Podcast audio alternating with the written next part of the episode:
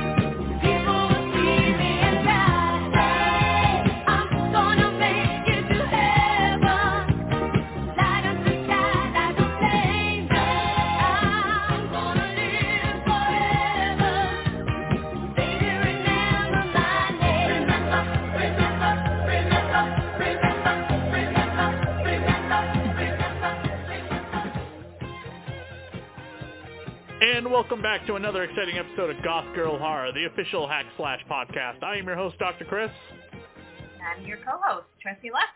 and that is Fame by Irene Cara from the movie Fame from the 80s, which I have not seen in like a million years.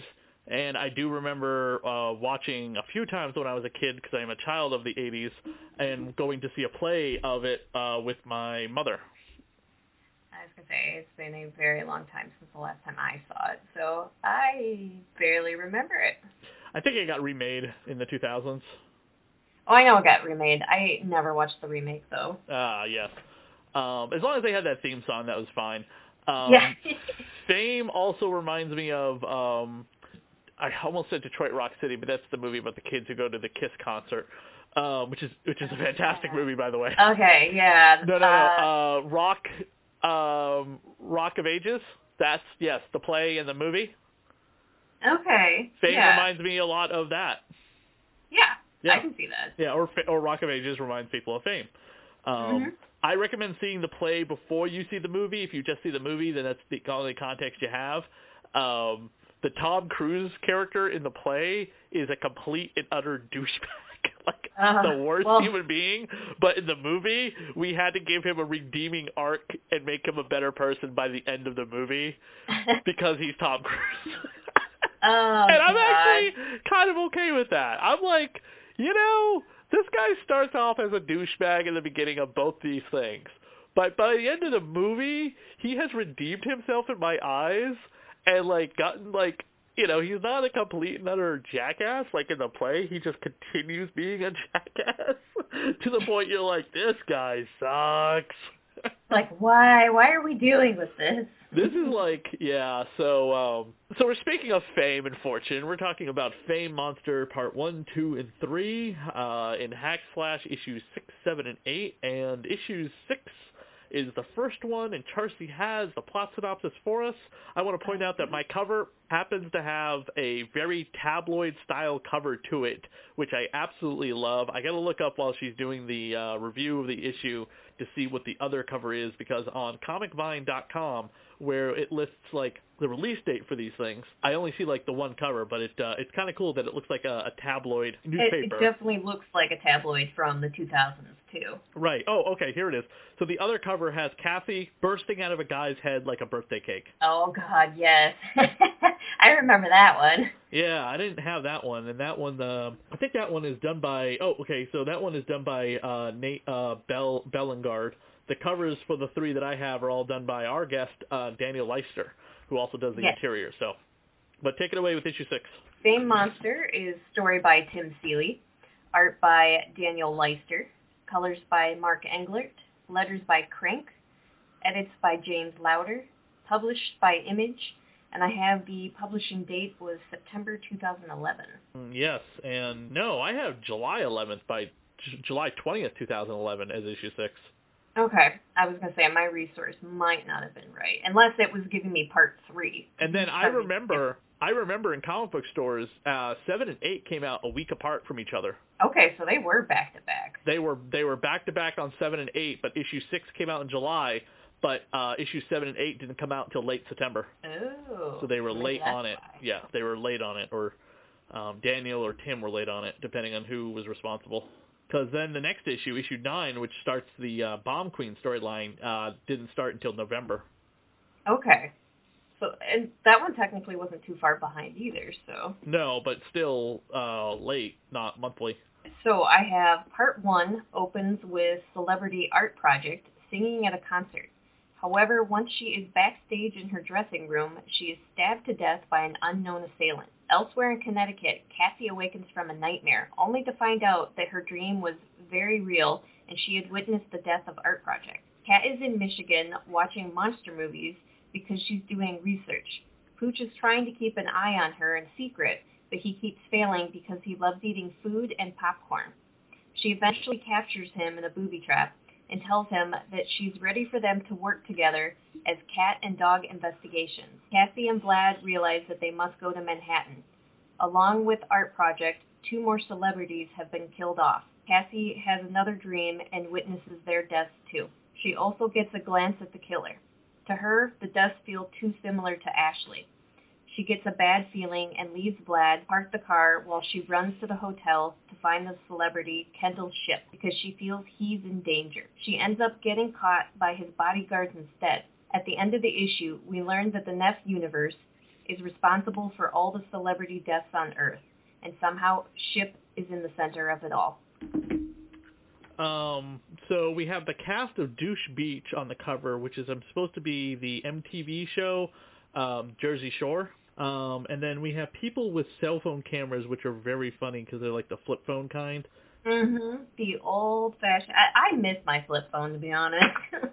We also have Art Project on the cover, who is the uh, uh, Lady Gaga kind of character you thought in, I the, in the book. I thought kind of like a Lady Gaga spoof because that's just around when Lady Gaga was coming around, but I, I can see the Britney Spears kind of reference too. And then we have Kendall Ship on the cover as well, behind directly behind Cassie's bat and Vlad's shoulder. That is our villain, actually, in disguise. Yes, he is. So we open up the issue with our Lady Gaga ridiculously looking costume. Now, I don't think Lady Gaga puts like black X tape on her nipples, but that might have been like Daniel's way of covering this girl's breasts up for some reason. I mean, we have a full-on titty shot later on in this storyline, so I'm not entirely sure why that is. Well, you know, if she had a malfunction and if her art piece fell off of her breast, then at least her nipples were covered. So. Yeah, because nipples are so offensive. well, they are. Didn't you know?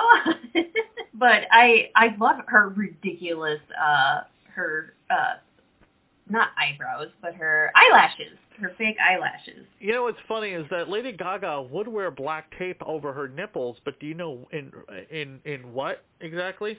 And what would she wear the black tape over her nipples? Yeah, what was she doing? You mean Lady Gaga reference? She's done so much, and it's like I can picture it, but I can't think. American Horror Story Hotel when she plays the vampire and she's at like the um the movie uh the outdoor movie of Night of the Living Dead and she looks over to the couple the young couple and then she does the like the V sign with her fingers and sticks her tongue between it to lick like a pussy and later on she's in bed with these two with her companion and then they're like screwing around Here, let me move that away from. There. Hopefully she'll leave it alone this time.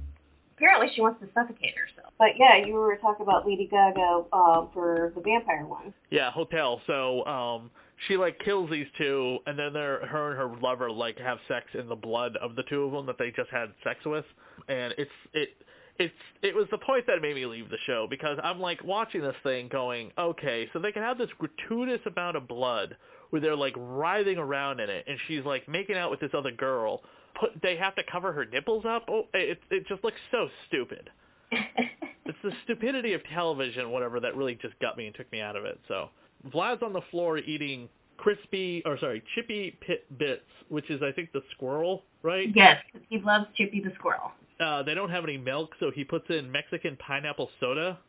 Uh. Oh, it's so gross. Then we switch over to Ann Arbor, Michigan, and playing on the moniker is Monster Bait Film Festival, The Beast from Ground Zero, Co- Gorilla Conda Lives. That's, I'm trying to read it, but the text is It so is small. so hard. It gets really, really light. It's Then like sh- what psycho something? I can't. I, I I can't even make it out.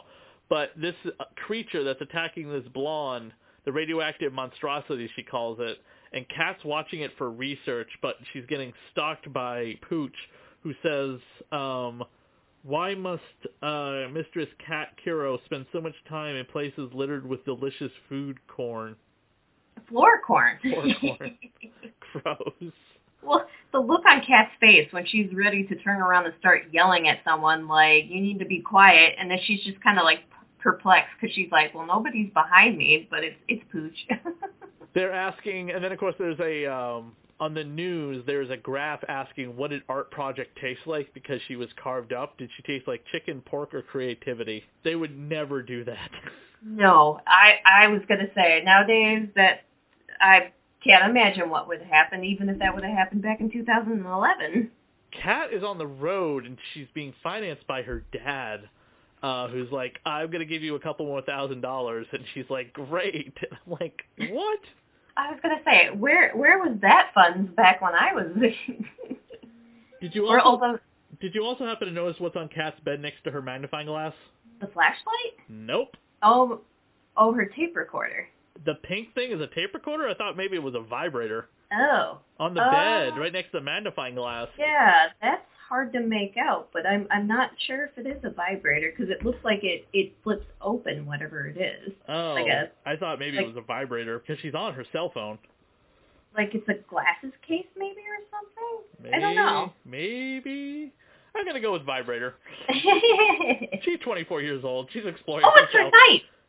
oh, her knife. That's right. Cause that's what's in her hand. right, because she cuts Pooch down, who looks horrible. I did not Yes. realize Pooch had chicken legs.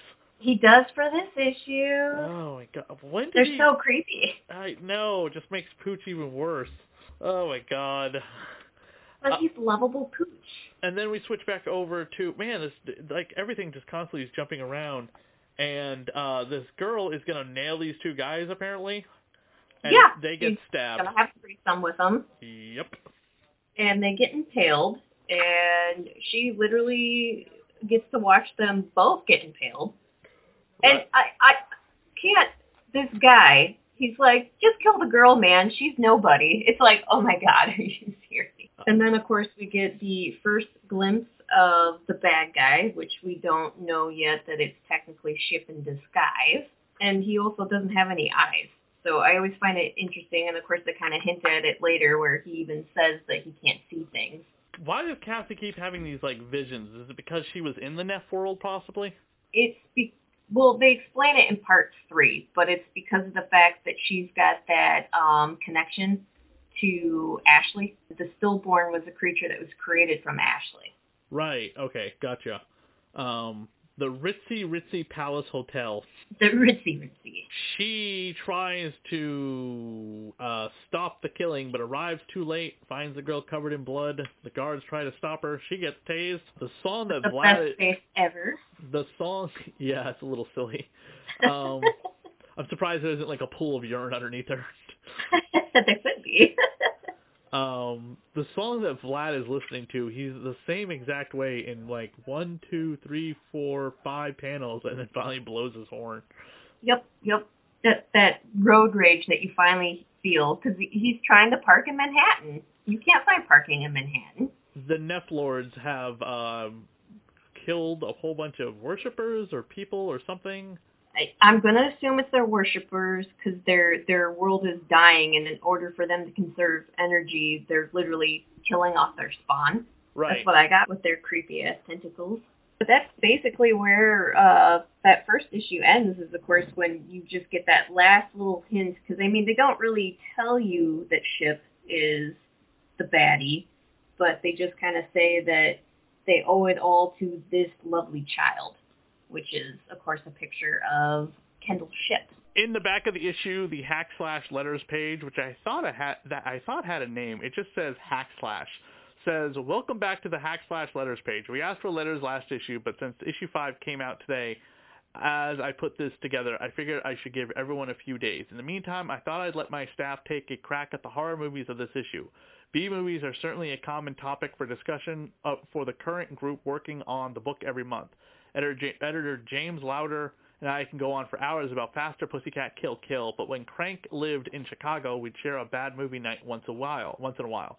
So until we get some of your letters, let's let the people who slave over the comic every month tell you what gets their VCR hot. VCRs, there's a little clue to how goddamn old I'm getting. Anyway, horror movies of this issue. Daniel Leister on Bad Taste. This was Peter Jackson's full-length uh, movie, way before Lord of the Rings trilogy. He was doing a gore gag fest like this. The last time I saw it, they had updated a few of the shots, not by much. It's a little romp about aliens using people for their snack burgers, best seen in the hero falling straight through the big baddie with a chainsaw. Mark Englert on Chopper Chicks in Zombie Town. My personal favorite film in Troma's catalog, this title is a fairly apt description of the plot, but what keeps me coming back are some of very solid concepts executed in the most goofy, low-budget way possible. The soundtrack is amazing, and you are treated to some of the very early performances from Billy Bob Thornton and Ed Gale, along with the always great Don Cal- Kate Kalfa.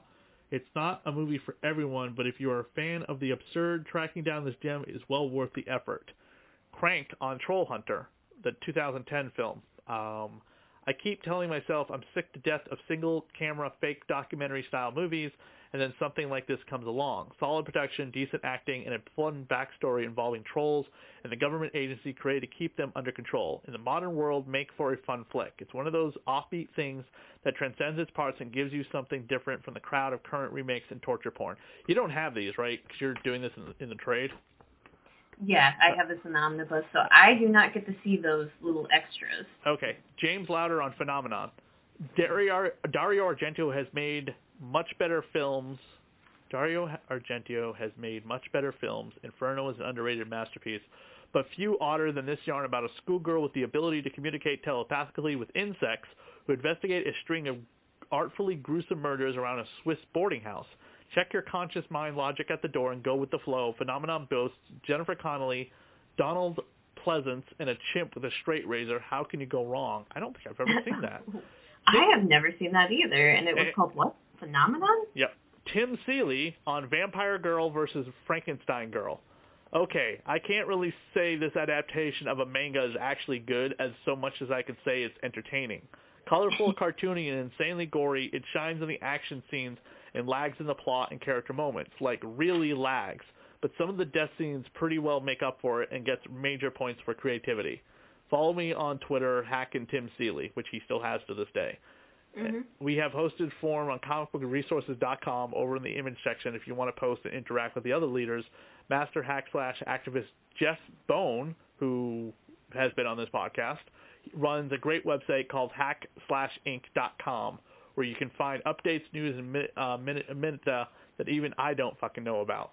So check that out and maybe even start emailing while I wait for you to get around to it. I think I'll watch a movie. Signed, Tim Seeley. So uh, Jeff runs Hack Slash Inc., the Twitter account now. I don't think the website's up anymore. Then then we have Hoax Hunters Part Six and Corpse, the corpse in Orphans of the Air. I don't know if that's the living corpse or what. Um, but then uh, in the back we have the Third Degree written column written by Jonathan Hickman, who is currently the writer of the X Men titles at Marvel right now. Nice. The back issue, sorry, the back the back page has an ad for Strange Girl Omnibus. Patton Oswalt says a loving, nostalgic look at the coming apocalypse. It's a title by Rick Remender.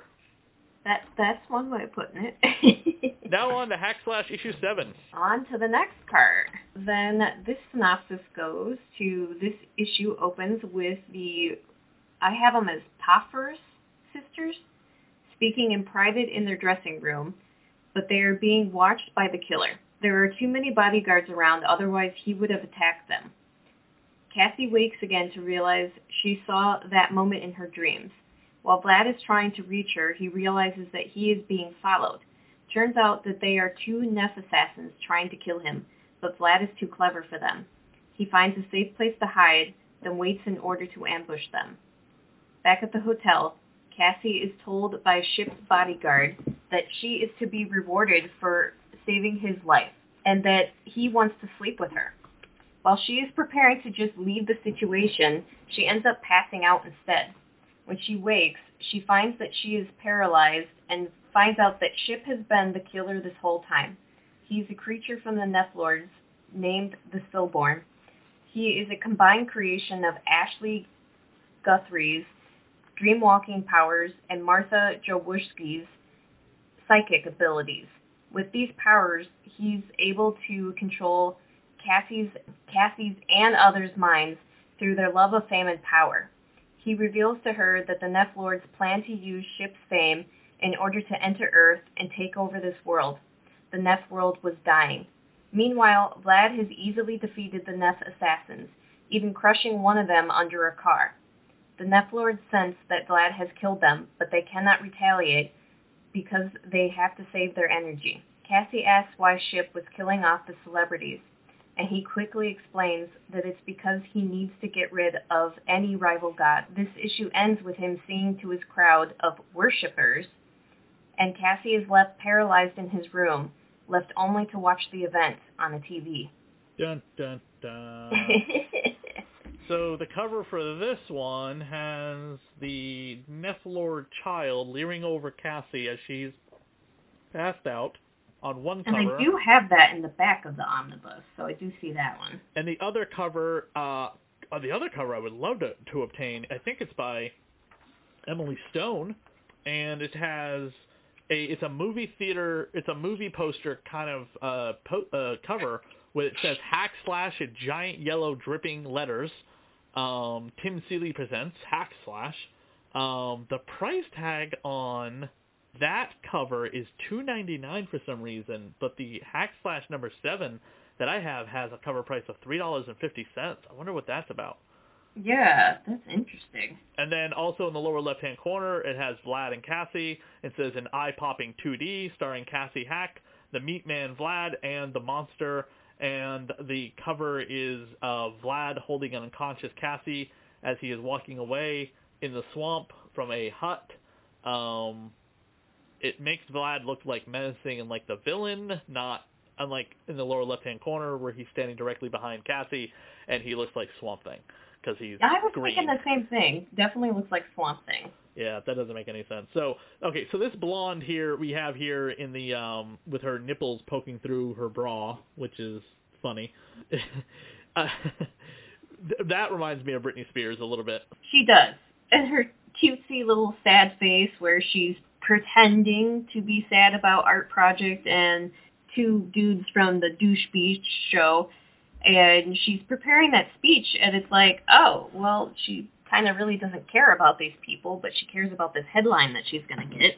And then uh, her two sisters that are with her, which I, I find it interesting. It's like they're sisters, but it's like I don't know if it's just because of the hair color or what, where it's like I don't see them as sisters at first. Vlad is on his way to rescue Cassie as the Neff monster is hiding out in the air ducts, but why didn't they just arrest Cassie? Oh, because he saved their lives. He was trying Yes. to save their lives. Okay, that's that's right. But um, we we know we learned this issue that the Neff monster is actually the um the the the black That ship, yeah, that ship is actually uh the stillborn. Right. They uh Vlad on his way to Cassie finds a couple of the Neff um, worshippers who look sh- like somebody we've seen before, Sam Hain. The pur- Very similar. the purple masks and the black cloaks, very similar. But they also kind of look like Vlad with his mask on. Mhm. And It's in like fact, an Adaptation of them. right when they take their mask off, their horns have been sawed off, and it looks very similar to Vlad's face. Can't imagine why. Might be a reason. Yeah. Um I want to have your baby Kendall. After Cassie meets up with the uh singer who's like you're going to get the pleasure of being able to fuck me. Oh, and him in that stupid fucking robe. and just I love Cassie's ridiculous face where she's just cringing where and you just see her as he drops his robe where she's like, um, oh boy. She obviously does not want to be in the situation and she's ready to get out of the situation. But of course, uh hinted before, she ends up passing out, but that she doesn't realize why she's passing out, but it has to do with ship. Yeah. Um this is a uh interesting compromising position that many young women find themselves in when they finally meet up with their celebrity heartthrob. Several people have accused people like Justin Bieber and Mario Lopez of doing this. That's not okay in any sense. No, and those allegations have not really been fruitful for the um accuser. They're not exactly Justin Bieber is pretty uh still pretty popular and uh and uh, Mario Lopez was just on the Saved by the Bell uh reunion show. Yeah. So I don't think that came to anything, you know what I mean? I don't know I don't I don't happening. I don't tend to know exactly what happens with things like that. Uh, I have had people tell me that they've been put in that type of position. There is an entire porn industry about that kind of situation. yeah. That casting call, you know. oh God, casting calls. It, it, it's just cringe. Cringe. But those are all sometimes, most of the time, they're they're they're they're acting it out. They're oh yeah, definitely. they- in those cases, they're acting it out. Yes, a lot of times in the porn industry, it is a acted out like I want you to play like you don't want to do this, and you're you're kind of seduced into it. I've had girls, I've met actresses, and I've you know met people who's like, oh, you know, we have this whole like thing. We play act it out. We everyone keeps their clothes on before we we start getting to the real you know uh pornography. You know, just to kind of make sure we are doing what we're supposed to be doing and stuff like that. So, um, but I actually have a a short film that I wrote called The Model, where the model comes in to audition for something, and she is forced to, or seduced, or it is alluded that maybe she needs to get down on her knees and perform something to the auditioner, who's also a woman, by the way, and then the psychological damage it does to her throughout the rest of the short film. And I, I was gonna say that that sounds deep in so many levels. and we're gonna we want to and I I've tried to make it like a couple times and it's just the cast is just falling apart or just I could not get the right people to commit for it and uh I want it done in black and white and that sounds like a great idea for it. yep I want it done in black and white and I want the music to be very like somber throughout and then we get to the ending it just hits you Mm. Well, I hope you can get something together so that you can get it created sometime. yeah it doesn't need a huge cast just like two or three people Oh man, Like, And real small. to find them. really small cast, like microscopic cast, because most of the acting is done by the the one person playing the model. So, um, I almost had a director once, and she she was really excited about it, but then she came to me one day and she's like, "I I want to rewrite this," and I was like, "Uh, how?" And she said, "Would you be open if like the auditioner, the person doing the auditioning, was a guy instead of another woman?" I was like, "Why?" And she's like, "Because it'd be more believable." And I'm like, you don't think women can put themselves into a position of power that they would make another person, another woman, eat some crow in order to get a job that she wants? Women are just as bad as men in that regard. And she's like, I don't think it's a good representation of women. And I'm like, that's not the point of the. I'm not making the best representation of people. This is supposed to be the worst representation of people. The whole point of like, the whole point of my short point of film it. is to make you uncomfortable. It's also called acting. Mhm. It's it's not real. It's a it's a story. It's a scenario. Yeah. And then she's like, "Oh, then no, thank you." I'm like, "What do you mean no, thank you?" And she's like, "I I just no, thank you. I wanted to do this." Just stopped, dead. Uh, And I was like, w- "Why?" Because I won't change the gender of the of the person who's doing the interview. No, thank you. wow. Like she completely shut down like a child. Not any explanation. Not any like, this is why I feel like this should be done this way. But she's just like it just it doesn't feel like a good representation of women that she's the bad guy. I I was gonna say women can be bad guys too. Yeah, women are can be just as devious as men to get what they want out of an actor or actress. And they're not all Harvey Weinstein, but there are some out there. So we switch back over to Cassie, and she's uh, in bed, and this creature is able to like switch back and forth between like his you know beautiful pop star look to this creature very quickly, very flawlessly. I I kind of figured that out with the idea that it's supposed to be the fact that he uses his psychic abilities to kind of like make everybody think he looks like this, where he always actually looks like stillborn, but he can impersonate everybody to make them think that they're seeing him as Ship. The giant Nephlords look like brains with anuses on the top of their heads and squid tentacles. Oh, so creepy. Doesn't it look like a giant anus on the top of a brain? Oh yeah, definitely. Um, Sphincters. There's the word. Yeah, they looks like definitely do look like sphincters. it looks like a big old sphincter. Um, what is written on Cat's t-shirt when we switch over to her? Mystery Mile 5K Detective Run. That is hilarious. Oh my gosh, I didn't even notice that the first time around. That is very funny. Um, Because Pooch is unfortunately having dreams about the Nephlords trying to enter Earth as well. Right, which is uh, you know, his dreams are basically mirroring what what's going on. Um, to be honest with you, the dialogue back and forth with Cassie being passed out and this Neph demon guy is just not as interesting as I remember it to be. It just kind of becomes more along the fact that, because he, it's when he explains why the Nephlords are entering their world, and then I know that she says that she wants to know why he's killing celebrities, and he just kind of says, well, you know how uh, deities can be jealous, so obviously we need to off anyone else who can be a god or a goddess. Although I do appreciate their uh, idea of that they have that play on that word worship, but it's his name Ship instead. His worshippers. Yes. At a concert, um, he's going to use the concert people as his worshippers to help feed the Nephlord demons, uh, which is very interesting. Because I was trying to think, well, yeah, I guess that's how the Nephlords uh, fed originally to begin with anyways, because they, they fed off of Six. basically Six. people. Yeah. Oh, yeah, because Six would bring, but no, Six was bringing them virgins so they could mate. But the so the oh they were yeah okay but they still fed off of the fact that they they had to be worshipped. They had to be loved in order for them to feed. Hmm. Okay. Yeah, you're right. Um, been a while since I've read those issues. Um, and now we're going to move on to issue eight, but real quick at the back, um, there's no letters page, unfortunately, with Tim this time around.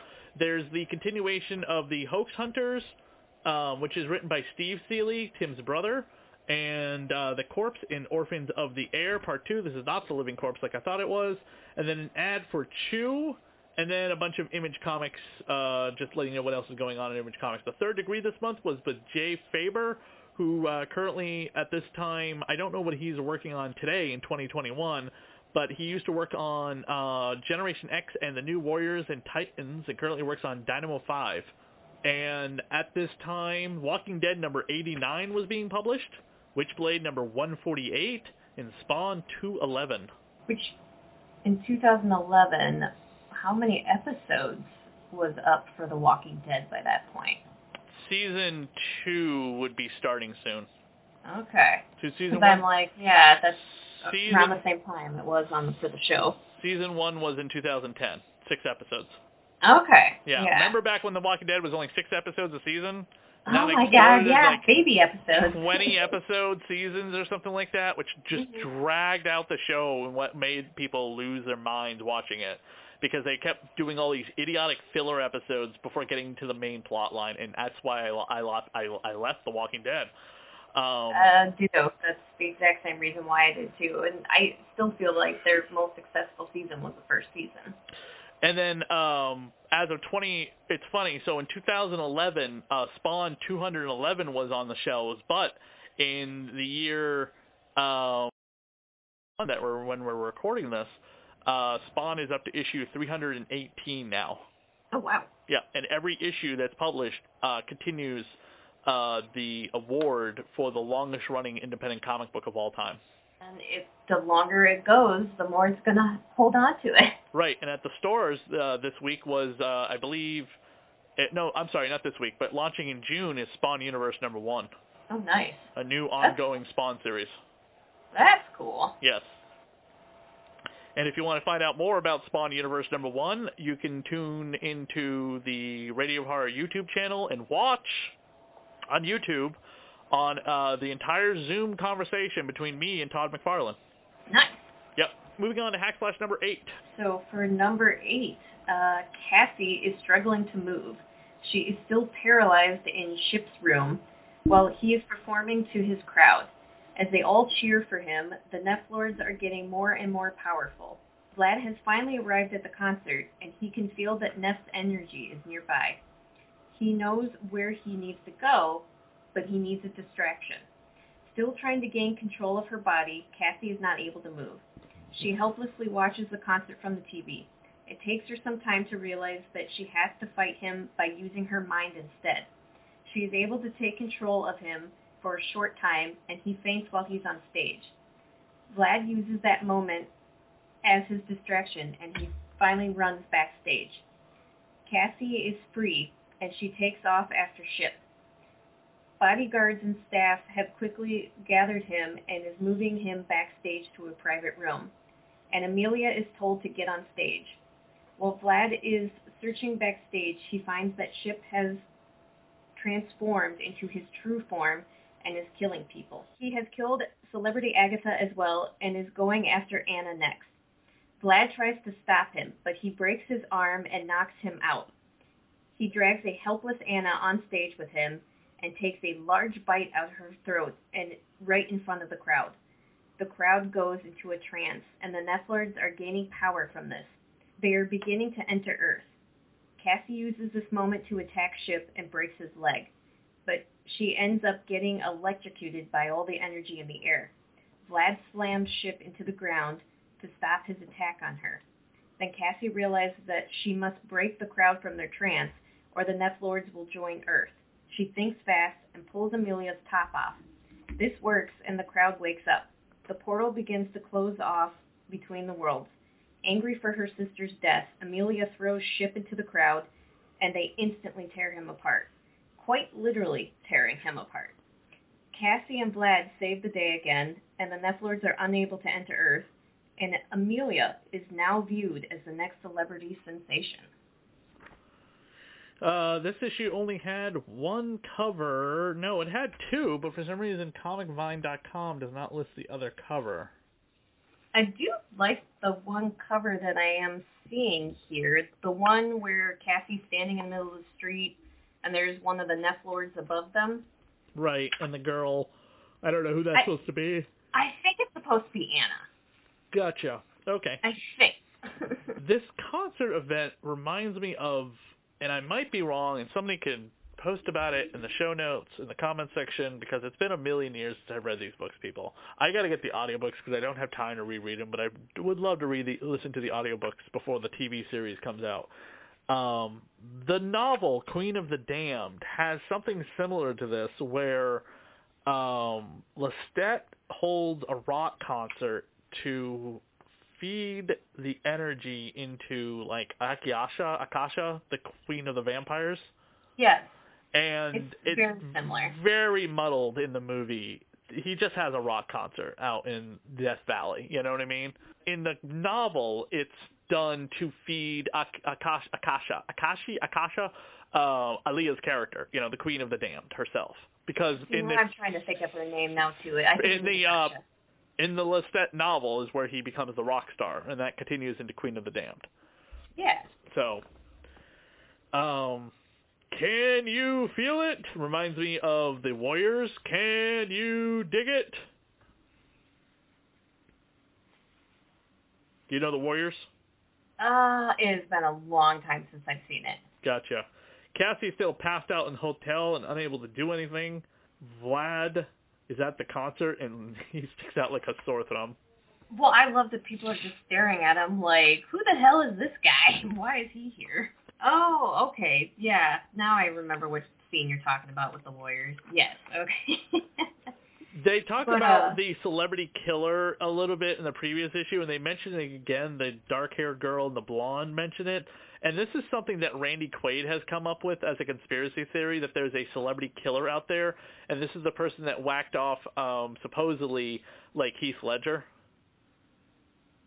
oh yeah. Yeah, and this is why Randy Quaid won't come back into the country. Um, the other reason Randy Quaid won't come back in the country, him and his wife owe the IRS a ton of money.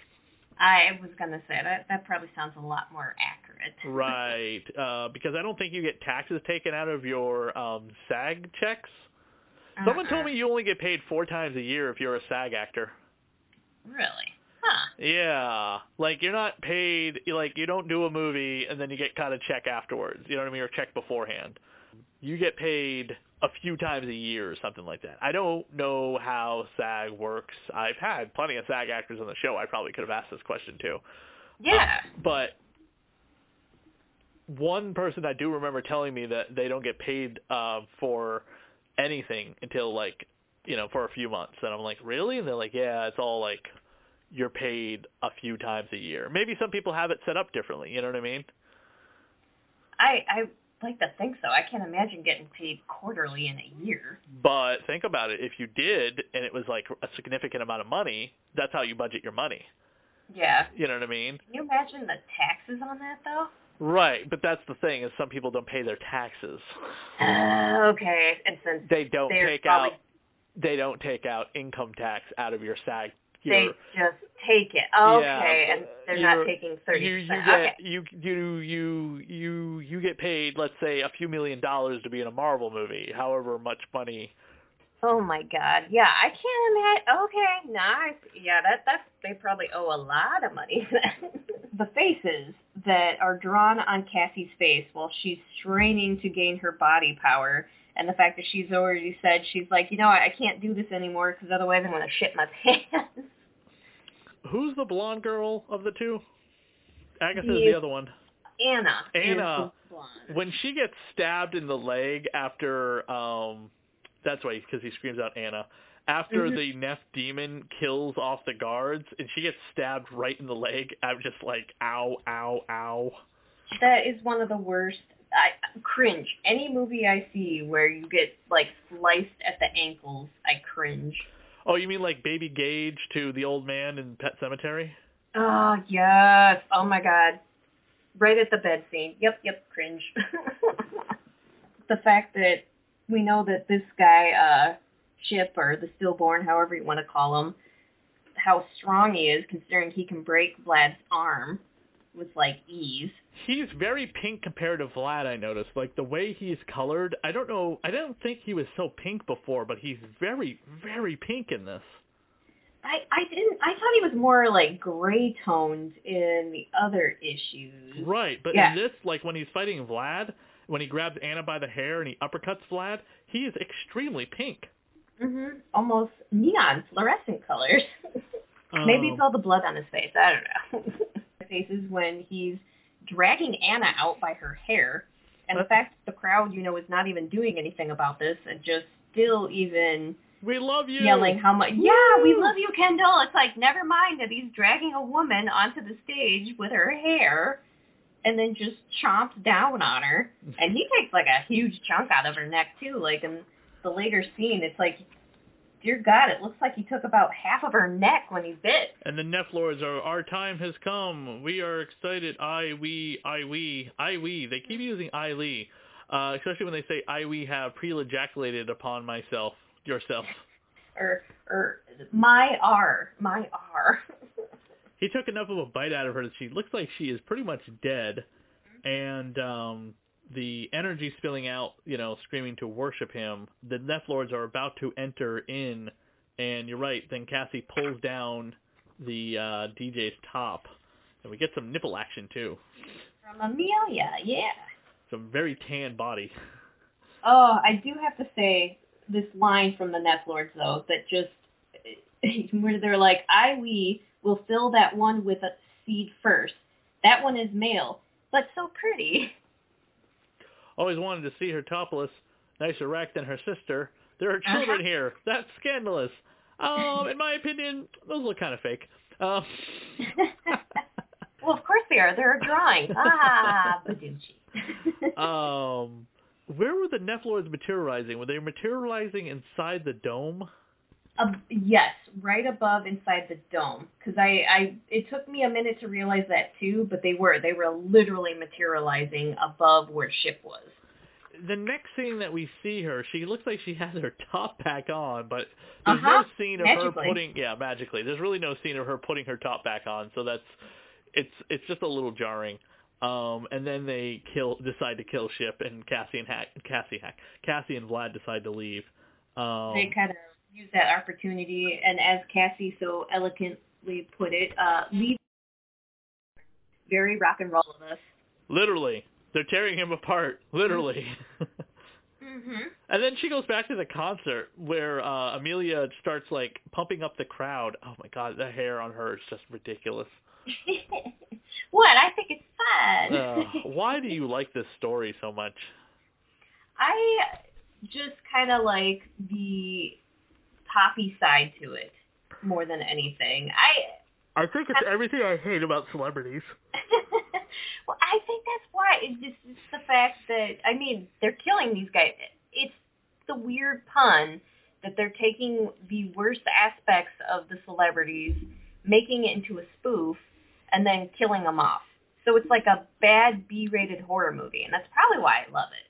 Um, and then we have a letters page at the end of issue eight, and um, somebody brings up. So there's actual letters in here this time.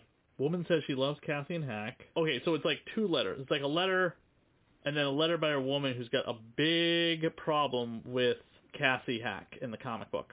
My name is Julie Okay. Dressler. My husband Mikey has been reading Hack Slash since back in, um, from the beginning. I love Cass Hack. I love Hack Slash. I love Vlad Cassie, and Pooch is my all-time favorite. Not mine.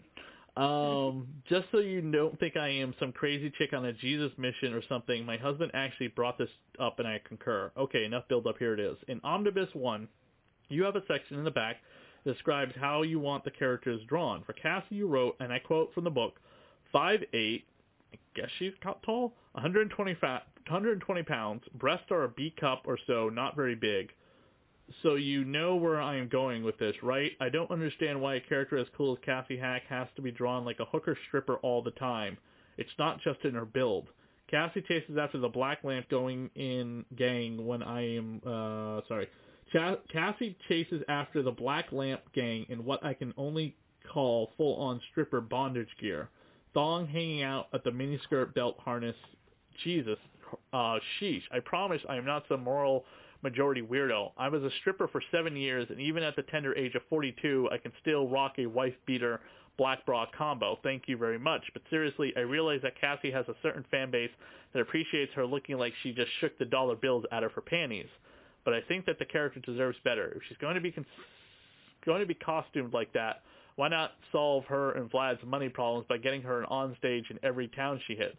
I can't understand her wanting to attract that kind of attention, and frankly, a lot of what she wears would be completely impractical in a fight. I love sexy boots, knee socks, mini skirts, and wife beater, Cassie, but tits out, black bra, bondage harness, Cassie's a bit much. It veers into the realm of wank comics, and the stories and characters are truly so much better than that. Okay, I could go on and on, but it's off my chest. Seriously, no other complaints. Love the book, and I'm looking forward to uh, keeping abreast. Ha, see what I did there? As Cassie and Vlad in the gang for many years to come. Okay, before I get to Tim's response, what do you think of that letter? I was gonna say, I mean, I can understand exactly, especially where you're picturing Cassie on. Each artist drew her differently, and I don't know. It's such a hard subject to talk about. Where everyone has a different opinion and take on it, and obviously we can all have our opinion on it. But for for you, you you know, with me, we've discussed this before, where I'm like, with women, it's just it shows to me that a, a woman could run into something completely bare ass naked, and that would be Kathy. She could run in with just her underwear and a bat, and she would kick everyone's ass. She doesn't have to have armor. She's just badass to begin with. So, eh, but that's just my opinion. I'm curious to hear what Tim's opinion is on it. Thanks for writing. Honestly, Julie, I agree with you. It's been an interesting downside of having male artists on the book. I have to monitor the way they draw Cassie because there is a difference between sexy and skeevy. Not to throw anyone under the bus, but trust me, trying to explain the difference to keep an eye out on the art that crosses the line is a pain in the ass. Now, Kyle, artist of issue 5, has a style that's all about crazy, uh, gritty cartoonists. So you might want to keep that in mind when looking at the costuming he gave all the characters. But in the end, it's up to me to keep a tighter rein on my artist, rampant hormones, so I apologize. None of us at Hack Slash Inc. want this to be seen as a wank book. Cassie's image is something we will continue to develop and refine. Interesting. wonder how he Which- feels today. Yeah, which I mean, we know exactly how Cassie develops over time. So I guess that's why it's But her like wardrobe stays the same. Yeah, it, it does stay the same. So I I, mean- guess that's why it's like for me, it's like looking back on like, but that's just Cassie. Um, She's a teenager. we have- so We have Hoax Hunters Part 8 in this book um, by Steve Seeley, and then an ad for Victor Crowley meets Cassie Hack, Hack Slash, uh, Hatchet Slash, Hatchet Slash. Old School American Horror versus Comic Book Horror Hunter, coming November 2011, so we're a few months away. Uh, Yeah. But next up will be the Hack Slash issue number 9, which is part of the Bomb Queen story arc.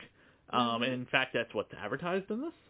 So we will Mhm. cover the Bomb Queen storyline before we get to the Hatchet Hack Slash um, uh, annual hack uh, ha- annual number three actually. nice. So Um, we're getting there. We're getting close. right. The rest of the ads and whatever else was being published by Image Comics is the same as the last issue because issues seven and eight were published uh, back to back within a week of each other to probably catch up on a deadline. Um, and then the back of the comic book has the strange talent of Luther Strode. I'm not familiar with this comic book either. There are a lot of Image comic books that I, I just I have never heard of. Strange Girl, Undying Love, and Luther Strode. Never heard of them before. They're Are all they- in the back of these Image uh, hack slash issues. Are they long-lasting comics by chance, or are I- they just kind of short-lived? I don't know. I don't see them on the rack right now. If that's what you're asking. I know- I I don't think I've ever heard of them either. I don't know of an ongoing image comic. I don't know of an ongoing image comic book besides Spawn and Savage Dragon. Saga, I think, has ended. Uh, Walking Dead ended in- as of issue 189. Invinci- Yeah. Invincible has ended. Uh, Monstress is still going, but I don't think that's going to be ongoing and ongoing. I, I think the only two ongoing image comic books that are still on the shelf right now are uh, Spawn and uh, Savage Dragon, which are by the original image uh, found founding fathers, Erik Larsen and Tom McFarlane. Nice. So, um, and I buy Savage Dragon every month that comes out or whenever it comes out. it's, it's got Yeah. scheduling problems. um, and it's why Eric has basically relegated himself to just doing uh, Savage Dragon. Um, he just announced on Twitter he just got the uh, COVID-19 vaccine. oh oh the vaccine. I thought you were gonna say he had COVID. Oh no. No, he got the vaccine. Um, and Okay. since we're going to be in the image world forever, Yeah. Um, by the way, I, re- I remember in 2019 when Tim came on the show uh, for the um, 15th anniversary of Hack Slash, it was to set up like this new ongoing thing at Image, and almost a year and a half later, we have not yet seen the return of Cassie and Vlad Mm-mm. and uh I know the pandemic happened and it's still ongoing and Tim got a job at Heavy Metal, but um you know, and he's currently working on uh Vampire the Masquerade from Vault Comics, which if you have not read is amazing. I highly recommend Vampire the Masquerade. I'm a less a fan about Money Shot. I think it's good, but I'm a bigger fan of Vampire the Masquerade. I mean, it's vampires versus pornography. Vampires will always win. I, I was gonna say I've been reading Money Shot and I'm a, a fan of Money Shot, but it's like I I will move on to his next one after I finish Money Shot. Uh, issue seven of Vampire the Masquerade will be out soon, so um, it's that good. I mean, I, I I told him on Twitter, I was like, dude, this is. I, I thought the first five issues were great, and then I just got issue six, and I'm like, damn, this is really good stuff. This is it's just you know it's a really well constructed Vampire the Masquerade story based on the role playing game. So and he's doing a really good job of it, especially for somebody who, as he said, has never played it. Nice. That's Yeah. that's impressive then. Definitely. That's all the time we have here on Goth Girl Horror. We'll be back in a couple weeks with uh starting with the return of Bomb Queen, even though we just saw her a few weeks ago. Yeah. So we got an actually ongoing story arc with Bomb Queen. Um, oh, ouch! And not only Bomb Queen returns, but also uh, Sam Hain. Yep, we get to well, and I mean it's only fair that Bomb Queen comes back because she said she was gonna come back for Cassie. Right. And where can people find you, Charcy? You can find me at Charcy Lux on my Twitter. And you can find me at Chris D S A V. Also, you can find me on uh, Vlada underscore uh, GN and pick up a copy of my graphic novel, Vlada: A Dracula Tale. And I think um, probably before the Hatchet book comes out, or maybe we will wait until we're done with all the image books, we will be covering the nine-page mini short book from the Hack Slash Omnibus, which is coming. I have the digital copy. I still need to download it, um, and I think you ordered the actual physical version, right? Yes, I got the physical. So, sweet. So that is a new uh, Cassie and Vlad story, I can't wait to read that one when it comes. definitely. And we'll be back in a couple weeks. Don't forget to like, subscribe, and comment. And if you want, you can send us an email at radiohorror at gmail.com. For more uh, other podcasts that I have done, go to radiohorror.com, and you can listen to podcasts for the Dead TV podcast, Vampire Movie Minute podcast, or Supernatural Creatures and Lore. Have a good night. Night.